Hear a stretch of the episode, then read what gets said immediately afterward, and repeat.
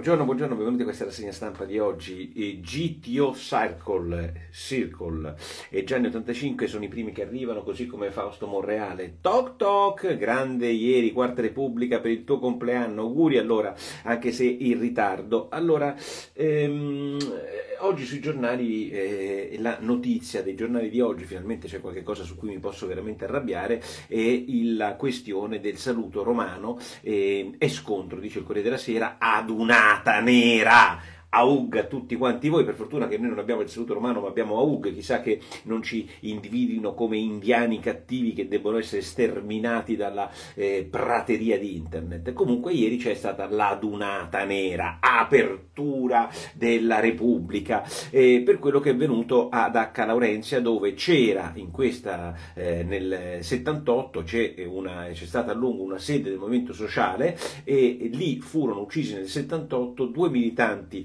eh, del Movimento Sociale del Fronte della Gioventù e un terzo giorno dopo da un carabiniere in uno scontro a fuoco. Il punto fondamentale è che di questa vicenda, eh, questa vicenda da 40, dal 78 ad oggi, tutti gli anni si riuniscono i camerati, gli amici, gli, i conoscenti, eh, i simpatetici di questi tre morti per ricordarli. Quando io ho visto quelle immagini, devo confessarlo, io non sono un fascista, non sono stato mai iscritto al MIS e ho sempre avuto idee liberali che sono esattamente il contrario, ad esempio, della destra sociale, di queste robe del fronte della gioventù. All'università quelli del fronte della gioventù non mi sopportavano non perché, eh, nonostante io non fossi un sinistro, eh, ero il nemico a filo americano e, e potete immaginare no, la posizione di un libertario come me rispetto ai ragazzi del fronte della gioventù.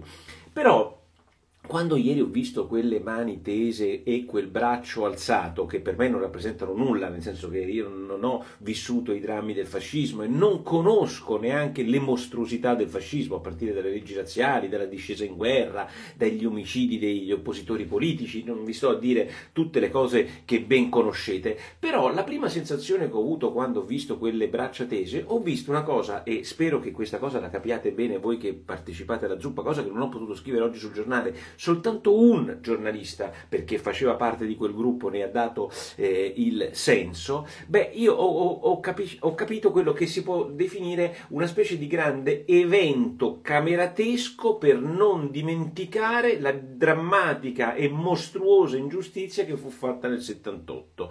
Allora, voi ci potete vedere il fascismo, e molti oggi ci vedono il fascismo, ma al di là della polemica politica del fascismo che non esiste più, quello che io ho visto sono persone che non si sono dimenticate dimenticate di queste due persone uccise, di due persone, tre persone uccise e per cui nessuno ha avuto giustizia.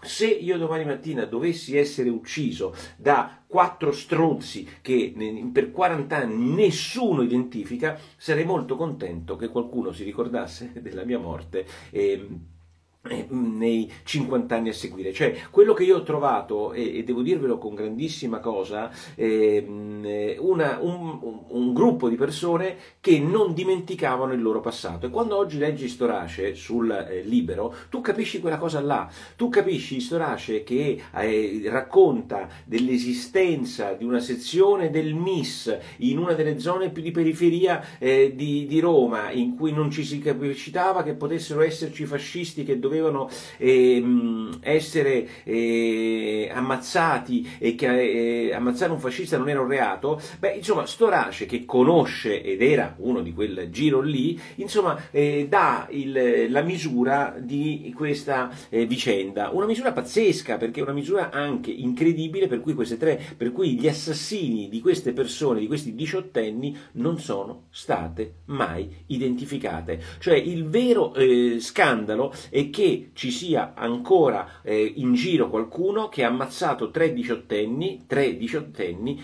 e oggi nessuno ne parli. E quei tre diciottenni non sono stati uccisi da dei passanti, non sono stati uccisi da... Um, come posso dirvi, eh, dai, mm, eh, degli assaditori casuali. No, sono stati uccisi dalla cattiva coscienza della sinistra extraparlamentare e forse anche parlamentare della sinistra. Non hanno voluto identificarli, forse non hanno voluto identificarli Emilia Bosco, ma il vero scandalo, lo scrive Sallusti oggi, è che sono passati 50 anni e ancora non abbiamo trovato eh, gli assassini di quella roba lì. È una cosa allucinante. È evidente che poi oggi quella dunata fa paura, fa paura perché quando tu vedi la dunata del fascismo eh, di Piazza Venezia e poi vedi la dunata di H. Larenzia pensi che le due cose siano perfettamente connesse. In realtà, ehm, come dice Sallusti, quelle mani tese, quelle braccia tese sono più tristezza che paura, dice Sallusti. A me quella sensazione che ha data invece di una comunità fortissima che si riconosce dietro a una grande ingiustizia e che quella ingiustizia la celebra in maniera sbagliata, perché non vedo per quale motivo alzare le mani e, e però quell'idea del presente, presente, Francesco Rossi, Nicola Porro, Giovanni eh, Mattioli, presente, dà il senso, dice Storace, che queste persone non le dimenticheremo mai e non moriranno mai. Può piacere, non può piacere. Ehm, eh, questa vicenda, ma ha questo senso. In questo senso poi si inserisce la politica con la Schlein che se la prende riguardo alla Meloni e lì il pezzo migliore lo fa Claudio Cerasa, perché poi evidentemente c'è un tema politico, no? Non è che si può pensare di radicare le proprie radici nel ventennio fascista, perché quello sarebbe un disastro, un disastro da tutti i punti di vista, da quello politico, da quello economico, da quello sociale. La dittatura evidentemente non è più nel DNA di questo paese e forse non lo è mai stata e Cerasa dice delle cose eh, fantastiche anche lui sul foglio. Dice le immagini sono vergognose, quindi lui le trova vergognose, Sallusti triste e Storace eh, quasi le anzi le comprende, ma eh, sono state delle immagini che hanno eh, dato l'ennesima occasione per un pezzo della maggioranza, dice, e l'opposizione, per cercare di stanare l'antifascismo della Meloni. E, e su questo eh, Cerasa è drittissimo, dice... Ehm, e, e, si, si, sostiene che quelle immagini eh, rappresentino e siano spia di un nuovo allarme fascismo con il cruscotto della politica gestito da una di quella storia là. E, e dice questa è una sciocchezza incredibile. Il 25 aprile la Meloni dice che è incompatibile con qualsiasi nos- eh, vi è un'incompatibilità con qualsiasi nostalgia del fascismo. E aggiungo Fini, che è quello che ha fatto eh, nascere eh, Alleanza Nazionale e la Meloni e il suo partito, era quello che diceva che il fascismo era male assoluto. Adesso l'idea che questa cosa di ieri sia la spia di un fascismo incipiente in questo paese, dice Gerasa, è una follia, tra l'altro rispetto a quello che sta facendo la Meloni,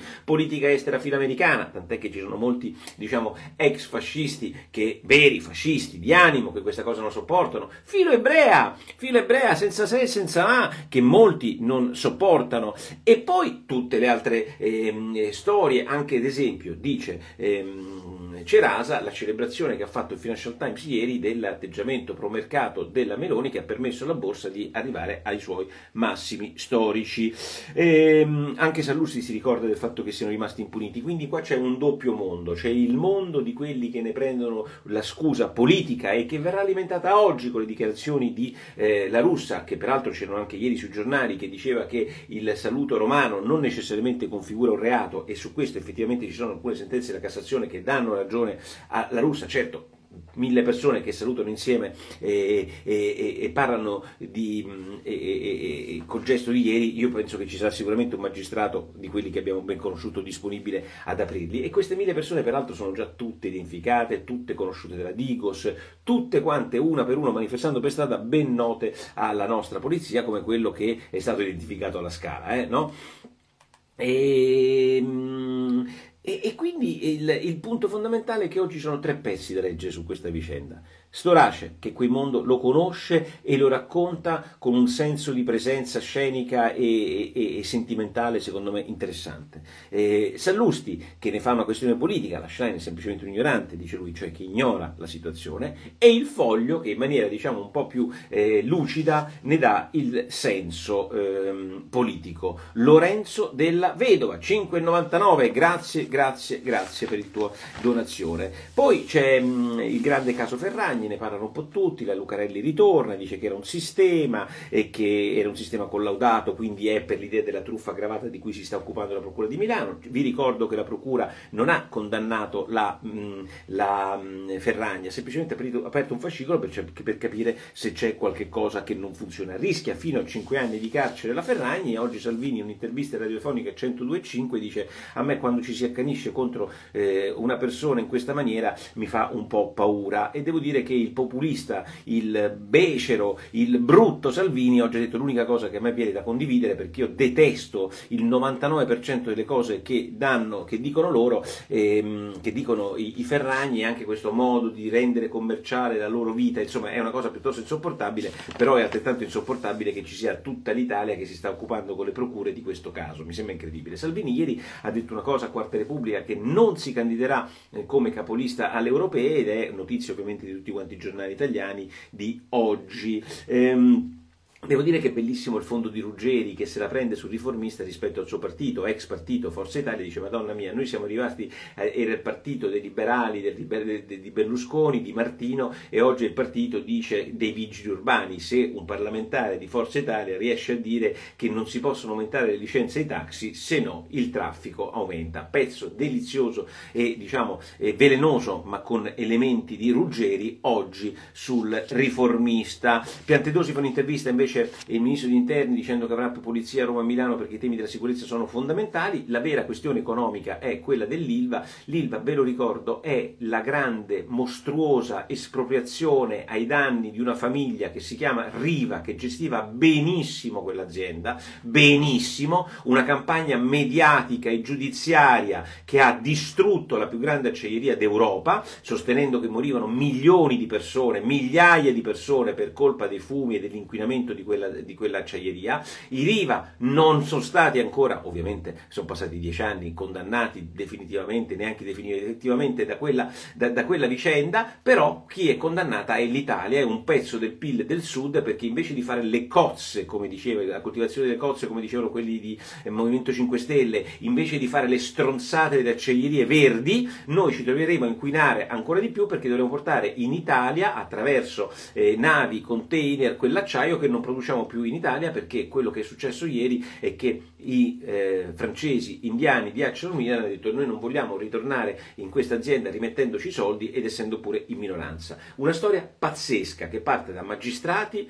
politici che caga sotto e opinione pubblica che è l'unica che io posso comprendere che è intimorita da questa grande campagna di stampa per cui tutti morivano. Vi ricordo che la stessa cosa è avvenuta in termini inferiori alla Tirreno Power e al nord che hanno praticamente messo in galera eh, o comunque cercato di condannare 200 dirigenti di quell'azienda che produceva energia elettrica eh, e che l'hanno fatta chiudere eh, per poi assolverli tutti quanti. Un disastro. Questa cosa nasce prima del Movimento 5 Stelle. Taranto ehm, pagherà le conseguenze di questo suo conformismo eh, filo giudiziario che ha permesso la chiusura di fatto e la morte della più grande acciaieria eh, d'Italia per toglierla ai Riva, una roba straordinaria. Christian, grazie per il tuo badge. Pirelli, Tronchetti e i suoi eh, soci in Canfin, che è una piccola holding, che hanno aumentato il peso nella società quotata in borsa e sono arrivati al 20%, con Brembo e altri soci sono al 26%, sostanzialmente la Pirelli un pochino pochino più italiana perché i soci italiani, Tronchetti e gli altri, hanno aumentato la loro quota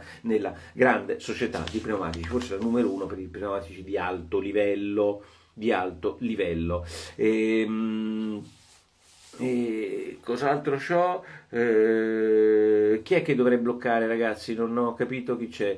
Eh, stasera Italia in guerra. Eh, no, vabbè, dai, ragazzi, Dario, non, eh, c'è qualcuno. Ormai Medici non soccorre poi i raccomandati. Blocca Cassini. Perché cosa dice? Ormai Mediaset non soccorre più i raccomandati. Non lo sto vedendo. Questo non è da bloccare. C'è qualcuno.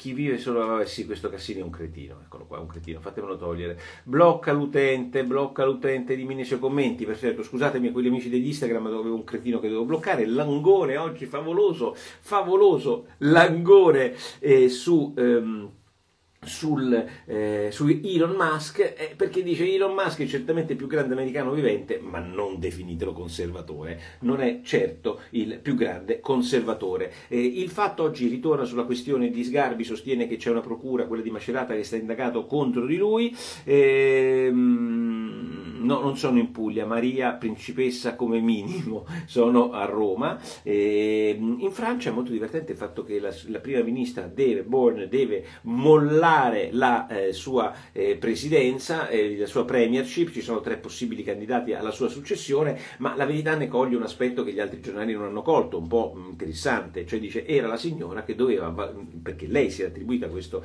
compito, doveva eh, vagliare e doveva sovrintendere sui eh, diritti rispettati dal nuovo governo post-fascista romano. In realtà se è andata via prima lei del governo post-fascista su cui lei doveva indagare. Devo dire interessante la presa per i fondelli da parte della verità di questa signora che con aria altezzosa eh, voleva fare il, mm, posso dire, farci fare dei compitini. E, mm, Oggi probabilmente sarà Attai eh, il nuovo primo ministro, dice Romano Eligi, lo vedremo. E ieri bellissima puntata, grazie Emilia Bosco. L'ultima cosa che vi segnalo, Israele ha cambiato forse strategia e ne parla oggi eh, il Corriere della Sera, cioè non più attacchi militari eh, con centinaia di persone sul campo, ma attacchi mirati. Ieri ha ucciso un capo militare di Hezbollah e, mm, e, ci sarebbe quindi una fase eh, diciamo, nuova che è stata inaugurata con l'uccisione del numero 2 di Hamas eh, nel quartiere Hezbollah a Beirut, ieri invece un capo di Hezbollah e oggi vorrebbero eh, quindi cambiare strategia. Molto interessante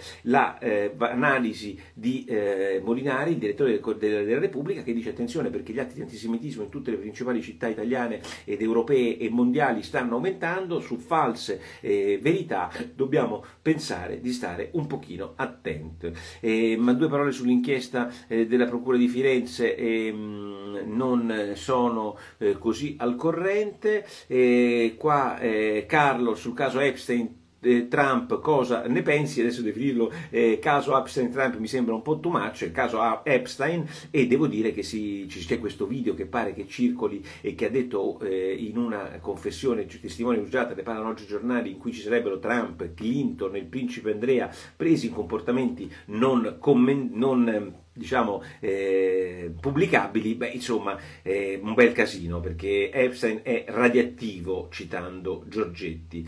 Ieri eh, l'Amatone ha svelato altri altarini della sinistra, è così e vi ringrazio e vi ricordo che questa sera, per quelli che sono dalle parti di Campi Bisenzio, Campi Bisenzio, vicino Firenze, presenterò alle 19 gli altarini della sinistra, ehm, la prima, prima grande tre- presentazione eh, degli altarini della sinistra, sono molto fiero e felice di poterlo fare fare con mio amico Massimiliano che mi ospita appunto a Firenze, eh, a Campi Bisenzio e e quindi noi ci vediamo più tardi alla presentazione degli altarini della sinistra che se non avete ancora comprato comprate, regalate, potete fare 1500 cose eh, diciamo che vi consiglio di fare con il libro tranne che incartarci il pesce. Nicola, ma pensi, cos'è che mi chiede qua? Ma pensi che per Silvio, vabbè, non, non vedo l'ora che ce ne siano tante altre, vabbè, Roberta, mitica Roberta, è ritornata Roberta Radegonda, caffettino Veneto, eh, altro che caffettino, un super caffè caffè con la tua donazione, chissà se viene Renzi a Campi Bisenzio, non penso proprio.